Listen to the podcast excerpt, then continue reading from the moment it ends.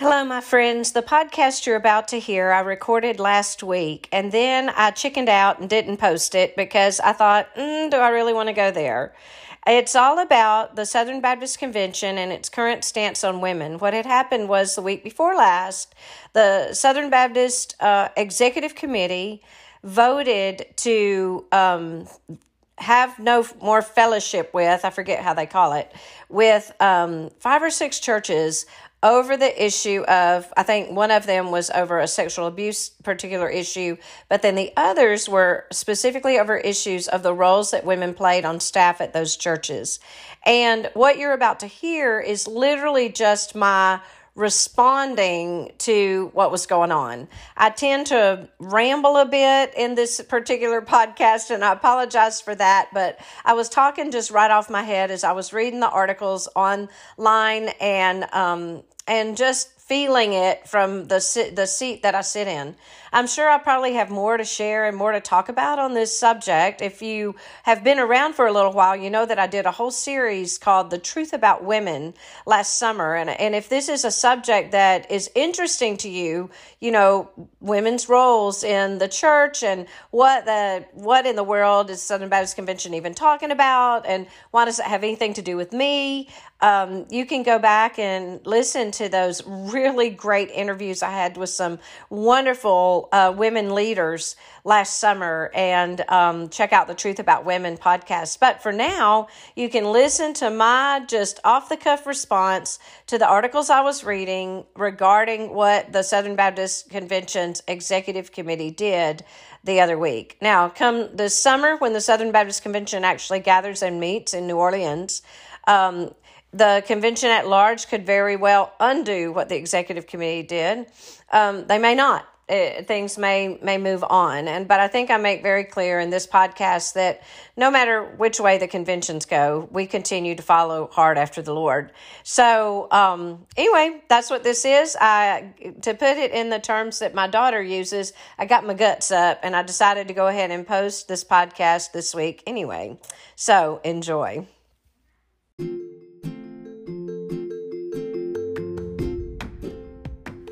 Hello, friends. I'm sitting at my home in um, Franklin, Tennessee. Had to think for a minute where my home was.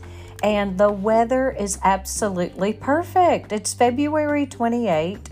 Our grass has already turned green. The birds are chirping. They know that spring is on its way. Now, that doesn't mean that we might not have more snow in our future or, um, you know, March or even April. It could happen. It would not be unusual. But for today, I'm going to soak in this sunshine.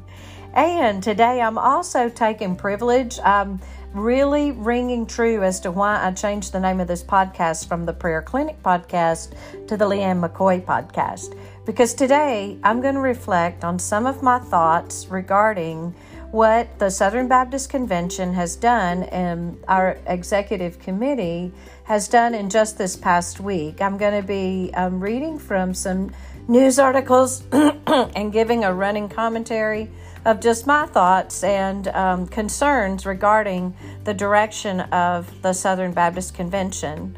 I've been a part of this convention since I guess before I was ever born, but that doesn't mean that I'll be a part of it until the day I die. I'm first and primarily a citizen of the kingdom of God, and I just want to go in my life as um, closely linked to whatever His purpose and His plans are, which are actually in transition right now in my life. So it's a good time for me to do some of this reflecting and some of this rambling and some of this sharing with you. So I hope you'll listen. This is a little different than some of my other podcasts, but um, it's significant and it's important to to us, and it's important to all of us to be um, prayerfully aware of what's going on in our world and how we ought to posture ourselves in it as we live wisely in these days. So I um, am looking forward to this conversation with you.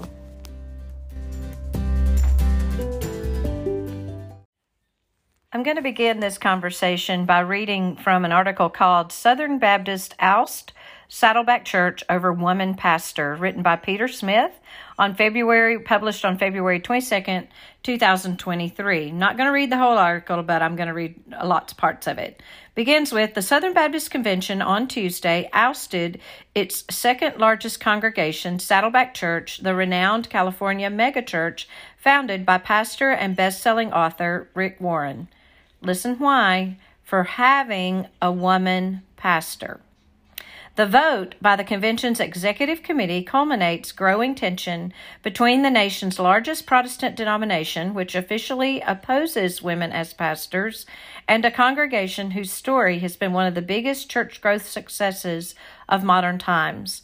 The committee cited Saddleback's having a female teaching pastor functioning in the office of pastor, an allusion to Stacy Wood, wife of the current lead pastor of Saddleback, Andy Wood. But the controversy began in 2021 when Warren ordained three women as pastors, prompting discussions within the denomination about possibly expelling the megachurch. Warren retired last year after more than 42 years at Saddleback. He made an emotional speech in June 2022 at the Southern Baptist Annual Convention in Anaheim, standing by his ordination of women. He told delegates who debated the issue, We have to decide if we will treat each other as allies or adversaries. But the executive committee took the vote Tuesday without public discussion after meeting in executive session. It voted to approve a recommendation from the denomination's Credentials Committee that Saddleback be deemed not in friendly cooperation with the convention, the terminology used for ousting a church. While Southern Baptist Statement of Faith officially opposes women as pastors, each congregation is self governing, so the main enforcement mechanism is to oust it from membership. The executive committee's motion said that Saddleback has a faith and practice that does not closely identify with the convention's adopted statement of faith as demonstrated by the church having a female teaching pastor functioning in the office of pastor. In a statement late Tuesday, the church didn't indicate whether it planned to exercise its right to appeal the decision at the Southern Baptist next annual meeting scheduled for New Orleans in June. This, this is the statement from Saddleback. We love and have always valued our relationship with the SBC and its faithful churches. We will engage and respond through the proper channels at the appropriate time in hopes to serve other like minded Bible believing SBC churches. Meanwhile, we remain focused on following God's leadership to love and serve our church family and the communities around our campuses. Um, this article goes on to talk a little bit more about Saddleback, but I also don't want you to miss what um, Wood, Andy Wood, said about his wife, the teaching pastor. It says here Wood told the Associated Press last year that the Bible teaches that men and women were given spiritual gifts by God. His wife has served as teaching pastor for Saddleback the church, this is Wood again, the church should be a place where both men and women can exercise those spiritual gifts. My wife has the spiritual gift of teaching, and she is really good. People often tell me she's better than me when it comes to preaching, and I'm really glad to hear that.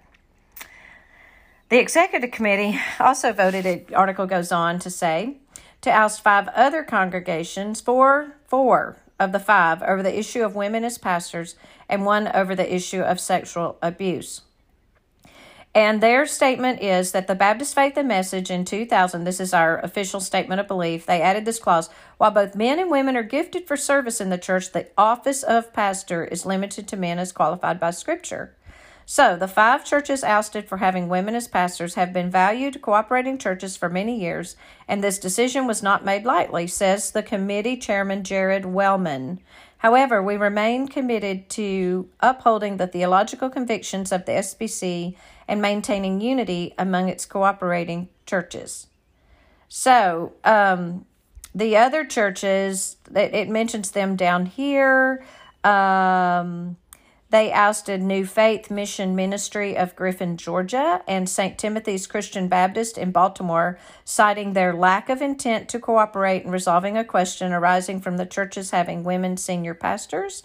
It also ousted Fern Creek Baptist Church in Louisville, Kentucky, and Calvary Baptist Church in Jackson, Mississippi, both for having female lead pastors, indicating they have a faith and practice at odds with the conventions.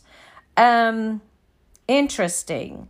So, all of these churches, I would like to track down these women senior pastors and just get, you know, find out what their thoughts are in, in relationship to this and, and, um, you know, why they were Southern Baptist churches and how they feel now, having been ousted by the very convention that they have participated in and served. And I want to add just that most, for the most part, being a part of the Southern Baptist Convention is um, a willingness to cooperate in our ministry and missions efforts by giving a percentage of our tithes and offerings to the convention to carry out some of our cooperative um, ministries, such as uh, supporting the a very very large mission force all around the world, and um, contributing to to many other things that are a part of the um, advancement of the kingdom.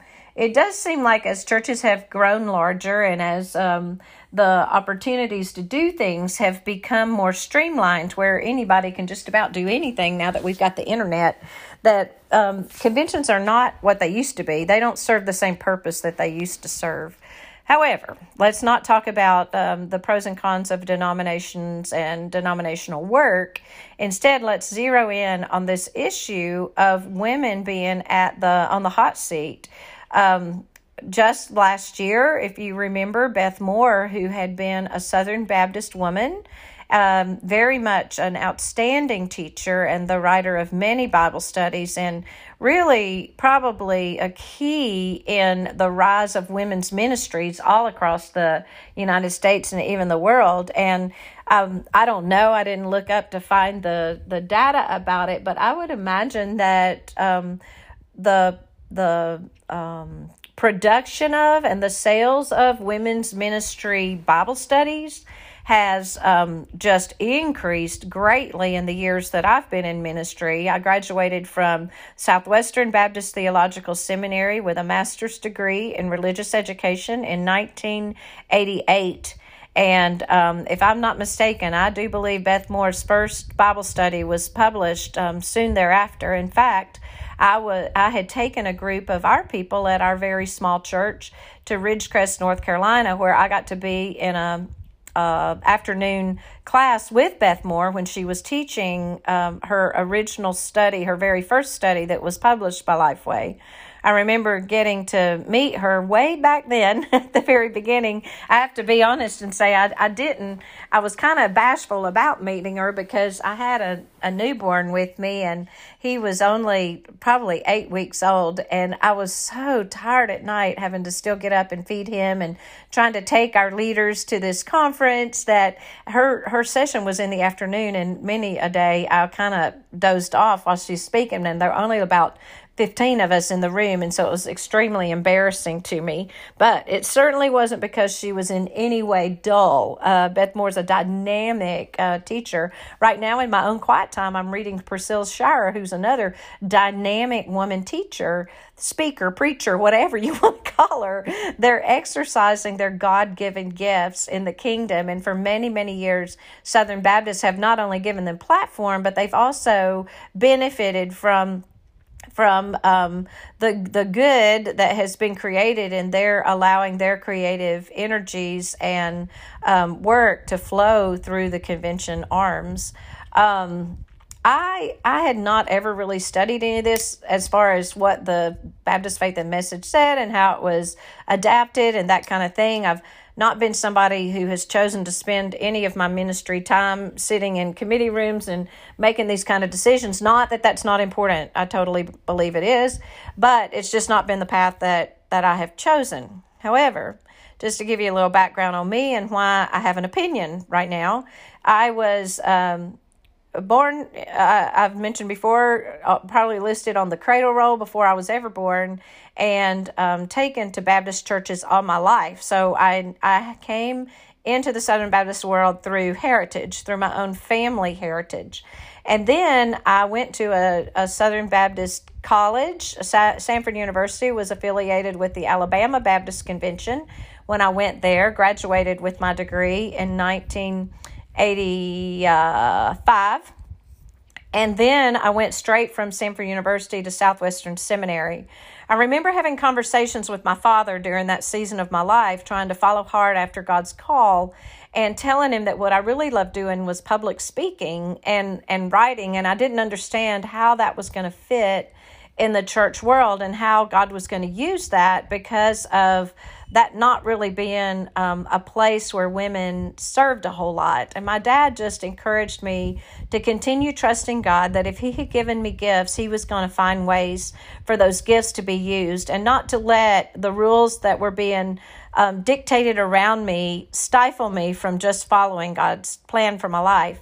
And so when I went to Southwestern in Fort Worth, Texas, I started out in the Masters of Divinity program, which is the master's level degree that most preachers um, get. And it's just a Bible centric degree, a lot of theology. You have to take Hebrew and Greek and um, more of a uh, dig into the word and be very much educated in in that kind of thing. And then the religious education track was more the degree program for all of the people who wanted to serve in the church and the ministry and not serve as a senior pastor or in the role of being a teacher. And once i got to seminary i I um, took, I had to take classes from both schools, the School of Education and the School of Divinity. And I did decide to change my track for two reasons. One was that I enjoyed the classes that were being offered in the education school, they were very, very practical, and that seemed um, smart to me. And the other reason was because I uh, didn't want to take Greek and Hebrew. the languages were a hindrance to me. But more than that, it was because I, I could not see how getting my degree from the School of Divinity would really prepare me to be marketable once I got out of seminary. Because again, those degrees were primarily for those men that would hold the office of pastor. And I knew that in the Southern Baptist denomination that women did not hold the office of pastor. I also was becoming aware as I was going through seminary that women that had uh, gifts of teaching were finding ways to exercise and use their gifts. And back in the late in the 80s, there was um, great opportunity for women to develop their leadership skills in tracks such as the Women's Missionary Union organization, which is our women's um, support for our missionary enterprise. And the Women's Missionary Union worked in cooperation with the Southern Baptist Convention to help raise awareness, engagement, and involvement and money for for missions. In fact, our two missions offerings for the Southern Baptist Convention are named after two women that served on the mission field, both of them in teaching positions. Annie Armstrong for our, our what we call our home missions offering or our our um, North American Mission Board offering, and then Lottie Moon, who served in China, that we've named our international missions offering after, with Lottie Moon being collected, that offering being collected at Christmas time, and Annie's offering being collected at Easter. And so it it felt in the 80s it felt like women had a role they had a place they had a, a way to serve um, it just wasn't in the in the office of a senior pastor. I never aspired to be a senior pastor. I just aspired to get to find ways to use the way that i had been gifted in order to um, step into whatever plan the lord had for me in my life. And i certainly wasn't going to let um, anything uh, hinder that, not even, you know, the do's and don'ts or the rights and wrongs dictated by, you know, denominational guidelines. However, in the 1980s, there weren't all those. We didn't even have our updated Baptist faith and message in the 80s. That didn't come until the year 2000. So, um, that's background. Let me share then um, my thoughts regarding these churches being ousted because of women being in roles of um, of pastor. Now, a couple of those churches, these women were in roles of senior pastor. I believe I've I've heard tell that in one of those churches, um, the, the it was actually the pastor's wife who stepped into the role of the senior pastor when her husband died, And if I'm not mistaken, he died in 2020. I don't know what he died of. It could have been COVID. And so perhaps she stepped into that role because there was no one else, and the church might have had to shut its door like so many churches have had to had she not stepped into that role. And I'm not sure about the others. I'd ha- I am going to do a little digging and try to find out their story and see what's going on. But I would be hard pressed to think that any of these women were um, bullying men out of the job or doing it because they just are hungry for a position. I would venture to say that most likely they were in these roles because um, it was necessary and they were equipped and gifted to um, fulfill them. And so um, I do know that the Baptist Faith and Message says that women can serve anywhere in the church except for in the office of the pastor. And so that has come down to meaning um, like the office of the pastor. I think that's one thing that we have to think about. What exactly does that mean? I know that the way it's interpreted um, at our church is that the office of the pastor is the office of the senior or the lead pastor.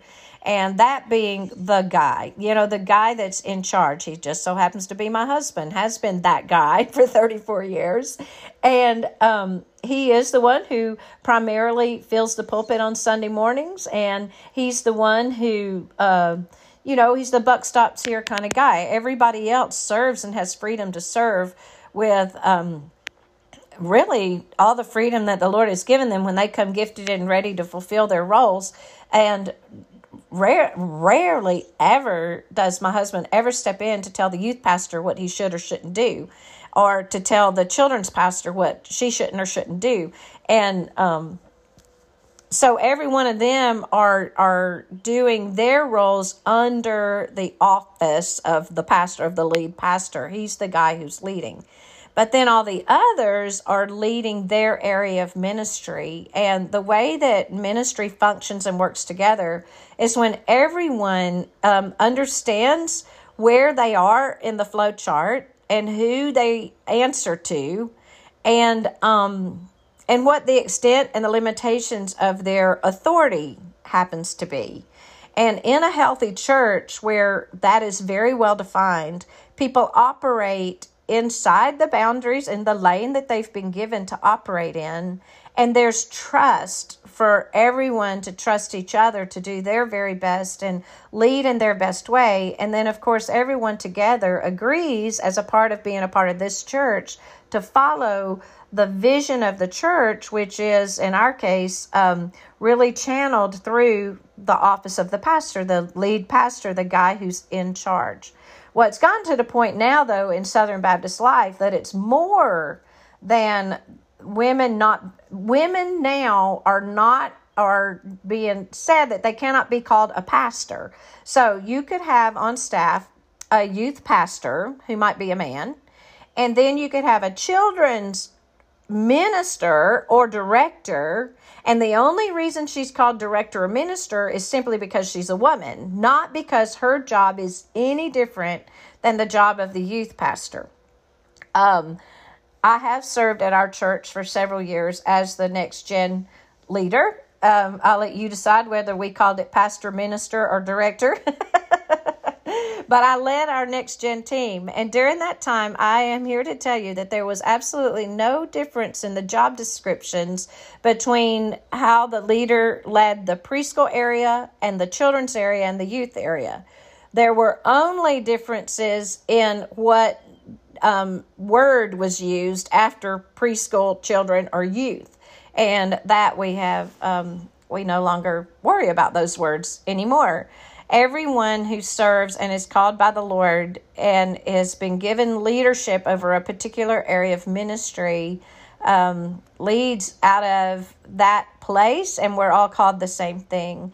And I personally feel like that this um, seeming um, undue attention to to the to the um, extent and limitation of of women needs to needs to be pulled back. Uh, for goodness sakes, where would we as Southern Baptists be without the um, influence, the leadership, and yes, even the teaching of dynamic women that God has gifted in the kingdom.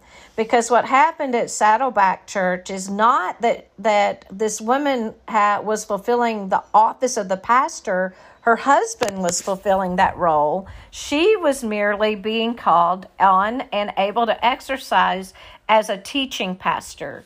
And I want to read I want to read for you here another Los Angeles Times, which I don't think is a Christian organization, and they've reported an article about specifically about what was going on at at Saddleback. And the title of their article is A Very Dangerous Course: What Saddleback Church Ouster Means for Southern Baptist. And it has this great big picture of this beautiful couple, Pastor Andy and his wife Stacy, outside Saddleback Church in Lake Forest. Now, if she were in the office of pastor, they would have titled this picture Pastors Andy and San- and Stacy Wood. But instead it says Pastor Andy Wood and his wife Stacy outside Saddleback Church in Lake Forest. She was recently named a teaching pastor and oh lo and behold three other women have been ordained as associate pastors. Oh my goodness. Now, this article was written by Deborah Netburn on February 26, 2023. Last week, the Southern Baptist Convention ousted Saddleback Church, one of its largest and highest profile member churches, from its ranks. The reason? Because after the Orange County megachurch ordained three women as associate pastors, it named Stacy Wood, wife of the church's senior pastor Andy Wood, a teaching pastor. The SBC added a ban on female pastors to its statement of core beliefs, the, faith, the Baptist Faith and Message Doctrine, in 2000. But the decision to remove Saddleback, a rare success story in a time of declining church membership, has not been met with uniform enthusiasm among SBC's roughly 47,000 member churches. I'm going to stop right here and just say that the way I just described what we do at our church is what's going on at Saddleback. These women have been ordained. They've been, and what is ordination? Ordination is being set aside for ministry leadership. It is, and the way I've always seen ordination happen, and I've only seen ordination happen for men, not women, in my my personal experience. But the way I've seen ordination happen is I've seen um, the the person being ordained sitting before a group of people and I've never been in that group of people. It's always been men. And those men ask this young man different questions in order to evaluate you know his understanding the what wisdom he has what um what his motivations might be and that's called the ordination council and then once he goes through that process of answering those questions, that same group of people then um, acknowledge him. They they endorse him and they present him before this person's friends and church family members and they say we're presenting him for ordination. And so then this man is presented before these people and all of his friends and family members take turns coming up uh, to him and we always have invited his wife to sit with him and put their hands on his head and just pray a prayer of blessing over him. It's it's really a beautiful thing but um why well, this is purely my opinion. Why only men? I, it is it, in Scripture. I, I totally love how Scripture says that men lead and I and I think that the world functions best when men lead. If y'all haven't listened already to my um, reflections on my husband's message that had the word submission in it, then go back and listen to that. I, it totally biblical that men lead in our world today, and I love that um, we ordain men into their roles of leadership. However, I believe that the leader in a local church, it, the the leader, like the principal of the school, you know, the buck stops here guy, is that office of the senior pastor, and um, beyond that office, there are so many different ways and different places that people serve, especially as our churches have grown extremely large. And Saddleback is what we call a mega church, a very, very large church that has all kinds of people serving at all levels of leadership according to their giftedness. And haven't women been gifted with leadership? And haven't women been gifted with the ability to speak on a platform and to teach others?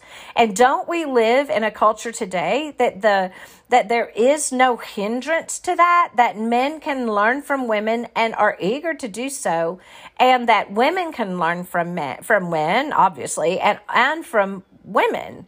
This is the the um, and so the, what has happened at Saddleback is that the other offices, besides the office of the pastor, the senior pastor, in these other places, women have been chosen to serve in various ways. Most likely, like what I described in our next gen team, their jobs are exactly what the job of the man is. And what Saddleback had decided to do is to um, lay hands on these women, endorse them, bless them, and release them into ministry. It's truly a beautiful thing if they've got the role and the job and the giftedness and the calling for them to be blessed by their church family and endorsed by them.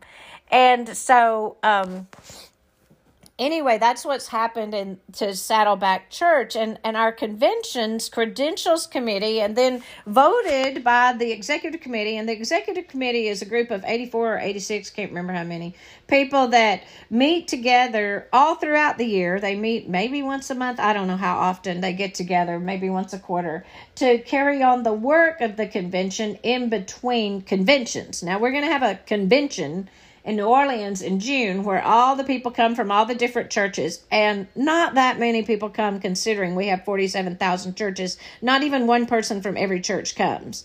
But a, major, a, a group of people bigger than the 80 some odd that serve on the executive committee come together and there we discuss and we work through and we decide if um, you know what direction we're going and how we're going and how we're going to do things. And so resolutions are made and and that's when the convention actually meets. The rest of the time the credentials committee is is carrying on and the executive committee is carrying on the work. Now i want I'm I'm going to use my platform to say in this podcast that I disagree with what the credentials committee is doing. There are so many things that I disagree with. One is they, they've actually set up, now, this is as a knee jerk reaction to the sexual abuse scandal, which that is a, a horrible thing in its, in its own right. And I, it would take a whole another podcast to discuss that, even though another friend of I and I had given just our rambling thoughts regarding it last summer. But um, I think that this portal has been created mostly for that, for reporting sexual abuse.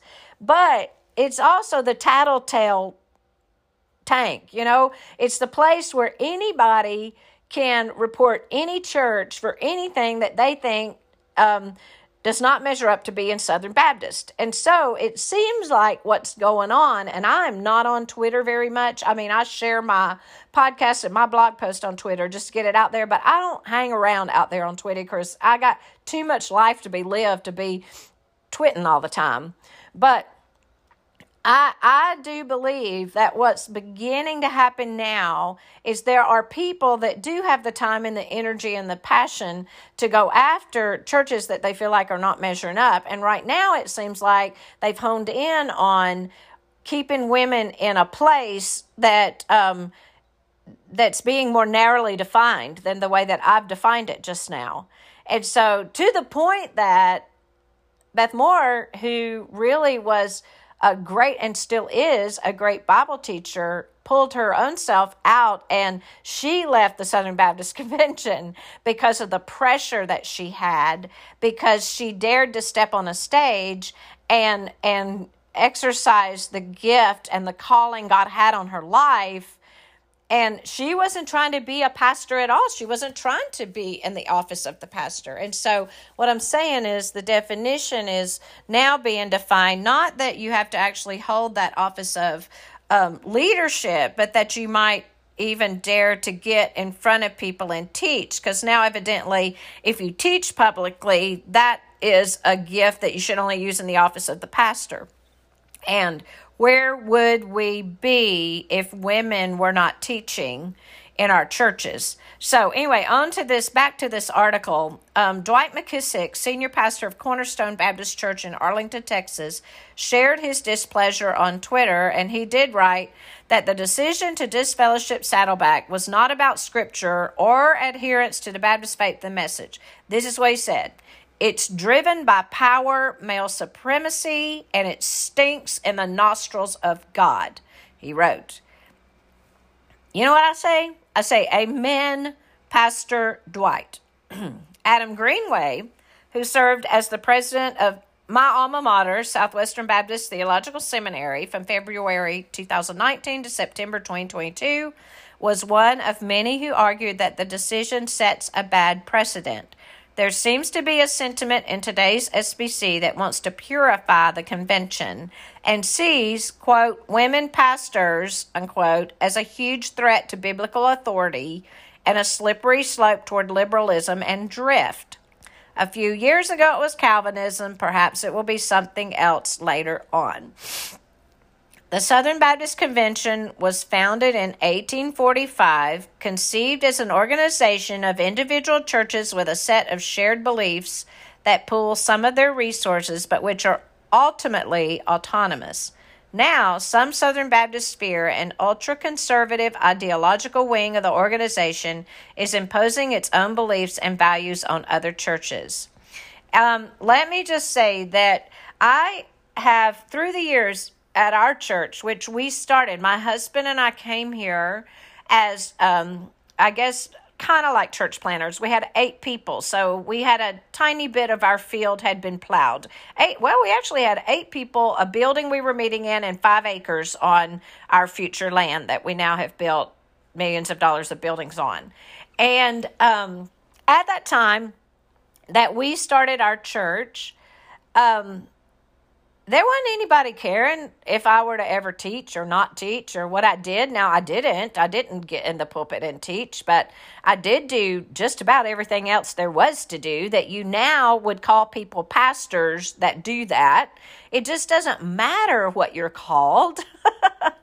and um, I was thrilled to get to be a part of a work that was um, supported by and um, and blessed by the Southern Baptist Convention. In fact, our church would not even be who she is today if it weren't for the money and the people and the cooperation that went on as being Southern Baptist. That's what we were, and that's what we were about. Um, today, what breaks my heart is that this same convention is saying to a person like me, and my friends, I don't know how many people, all five of you that are listening to my podcast. I'm I'm not a Priscilla Shirer and I'm not a Beth Moore and I don't have that kind of following. I have written books and traveled and spoken and done all of the things, but I am probably one of thousands of women in our convention who've been gifted by the Lord with the uh, um, with the giftedness of leadership and teaching, and Fortunately, just as my dad told me that there would be, there has been a place for me in this convention, in this world, to serve in my church and beyond my church because God has always opened that door. But what's happening now is I feel like that door is shutting at a time when it needs to be opening even more because the young women that are growing up and growing into roles of ministry, they need to be applauded and we need to give them opportunity for their voices to be heard because they've got great things to be said and the Lord has gifted them and He's using their mouthpieces. Might I also add that the original, most powerful message God could ever want to give us, besides the message delivered by the angels when Jesus was born, besides that message, the most powerful message God ever could have wanted us to hear was he is not dead. He has risen just as he said he would. And who did God give that message to in order of, uh, to come out of their mouths so that other people would hear? He gave it to the women who got up early and went to the tomb and found it empty. And to those women, the angel said, Go and tell the men, go tell the men what I have done, what has happened here. Go tell the men that he that I am he, I am risen from the dead. And they went back to the disciples, and these women told the men. And now the Southern Baptist Convention that's been around since all of 1940 whatever or 1840 whatever wants to tell women that they can't speak, they can't be um, blessed as a teaching pastor under the authority of the senior pastor of their church, or in the absence of their own husband who might have died, they can't fill in the spot so that the church doesn't have to close its doors? Is that who we are? Is that who we want to be? I I just go back with Pastor Dwight and say, I think it, we're a stench. Is that what he said? It stinks in the nostrils of God. I agree, Pastor Dwight. All right, and, and and and then here's this guy. I don't know Benjamin Cole, but it says he's a former Southern Baptist pastor in Texas. He's been attending the um, conventions for years. I don't know what he does now, but listen to what he said. I love what he said. He said, What's happening now seems to me to be a great divorce from Baptist history and heritage. Um, he blogs under the blogger, Baptist blogger. I might have to get onto Twitter and read some of him. No, I guess I can watch his blog. Anyway, we may not only be losing Saddleback Church and Rick Warren, we may be losing our identity. Cole, an opinionated and self described Baptist geek, spoke to the Times, remember the Los Angeles Times, about the origins of the tension between Saddleback and the SBC, why female pastors are not accepted in most Southern Baptist churches, and why he hopes Saddleback will appeal the decision. Southern Baptists have always been more concerned about distributing life jackets to people who are drowning than straight jackets, he said. And what the convention is now being forced to answer is whether or not we will pass out straight jackets to our churches rather than life jackets to the communities around us in need of hope. I love that scenario. And my friends, I think that every one of us are going to have to ask ourselves are we more interested in straight jackets or life jackets? me and my house, we're going to pass out life jackets and not give one iota over what anybody thinks about us putting our yes on the table and following hard after the Lord. Um, it goes on to talk about uh, here's a good question. So, having any kind of female pastor is completely against the rules of the SBC. All right. The confessional statement, the Baptist Faith and Message, says the office of pastor is limited to men as qualified by Scripture. But we seem to only be interested in that it's men. Scriptural blah, blah, qualifications also say pastors must be apt to teach. They must be the husband of one wife. They must not be they must be not given to wine. It's all in the Bible in 1 Timothy chapter 3. It also says that an overseer, a pastor, is to be faithful to his wife and it goes on. It says that they have to be temperate. Um, and he this is this is this guy Cole saying that you can just scroll through Twitter and that's all you have to do and find a number of intemperate pastors. How many we have as Southern Baptists and he just goes on to say we're just on a dangerous course right now. The SBC used to allow women as pastors in 2000 until 2000 what changed then the Southern Baptists have never had any significant number of churches that have been pastored by women. There have been occasions throughout history where it happened. It really became an issue in the 1980s. Um, there were some churches that had hired or elected females as their senior pastor. Those churches were removed from their local associations, and so it never came to a vote in the National Convention. Um, and it just goes on that this is uh, obviously an issue that Southern Baptists seem to feel strongly about. I'm gonna, I'm gonna really just bring this to a close. My my rambling and my carrying on by saying this. I, I, I mentioned before that I've been Southern Baptist all my life. My own church is who she is today because of the support that Southern Baptist um, cooperative efforts and monies gave to her when we were young. My own career, I've served on staff with my husband at my Southern Baptist church many years, uh, many years volunteer, many years paid. I have also served my state Baptist convention for several years um, full time and then for many years as a, a, either a contract uh, person or a contributor to the work that they were doing. And I love uh, the people who work for our convention, and I love uh, the work that conventions do all over our country. I've served many conventions in our country as um, speakers at their retreats, um, sometimes uh, think tank leaders, all kinds of things. I have also served our publishing boards, our Women's Missionary Union Publishing Board, our Lifeway Christian Resources. I have been much published in both of those places. I've been a ministry multiplier in, at Lifeway as a part of the teaching team for women's ministry. I have served our convention in so many ways. I love the Southern Baptist. I love Southern Baptist Convention. But this is ridiculous. Women, if women are being told to sit down and be quiet, I have to say that in this day and age, it's time for us to, as kindly and um, tenderly and gently as we possibly can, say that you're going to have to sort it out in your world with your convictions and what you're doing. But as for me and my calling, I'm going to have to serve the Lord. I'm not going to choose necessarily to say no to the Southern Baptist Convention, but if the Southern Baptist Convention says no to me, then I'm to do what I did when I was getting ready to go to seminary, and that's to just trust that the Lord's to make the path for my life to matter in His kingdom work in the ways that He's gifted me to do so.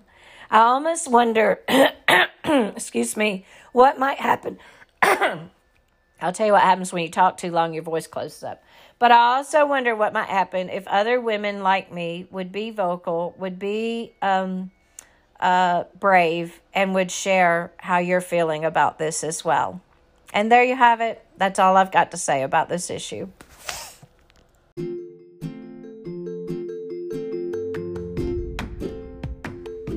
Well, I actually said that might be all I have to say about the subject. And to be quite honest, it may not be all I have to say about the subject, but it's plenty for today. So thank you so much for listening to the Leanne McCoy podcast. I encourage you, especially if you're a woman in ministry, to um, spend some time praying about this issue and let's unite our voices and together uh, give us some healthy pushback to our brethren and sistren in um, the family called Southern Baptist. But let's for sure not get distracted by um, things that don't matter nearly so much as the ministry of the gospel, sharing the good news of Jesus Christ and um, being his hands and feet as we love people in our communities and in our churches today. So, my sweet friend, you go fulfill the calling God has put on your life, be filled with his spirit and, um, overflowing with love and joy. Until next time, this is Leanne McCoy on the Leanne McCoy podcast.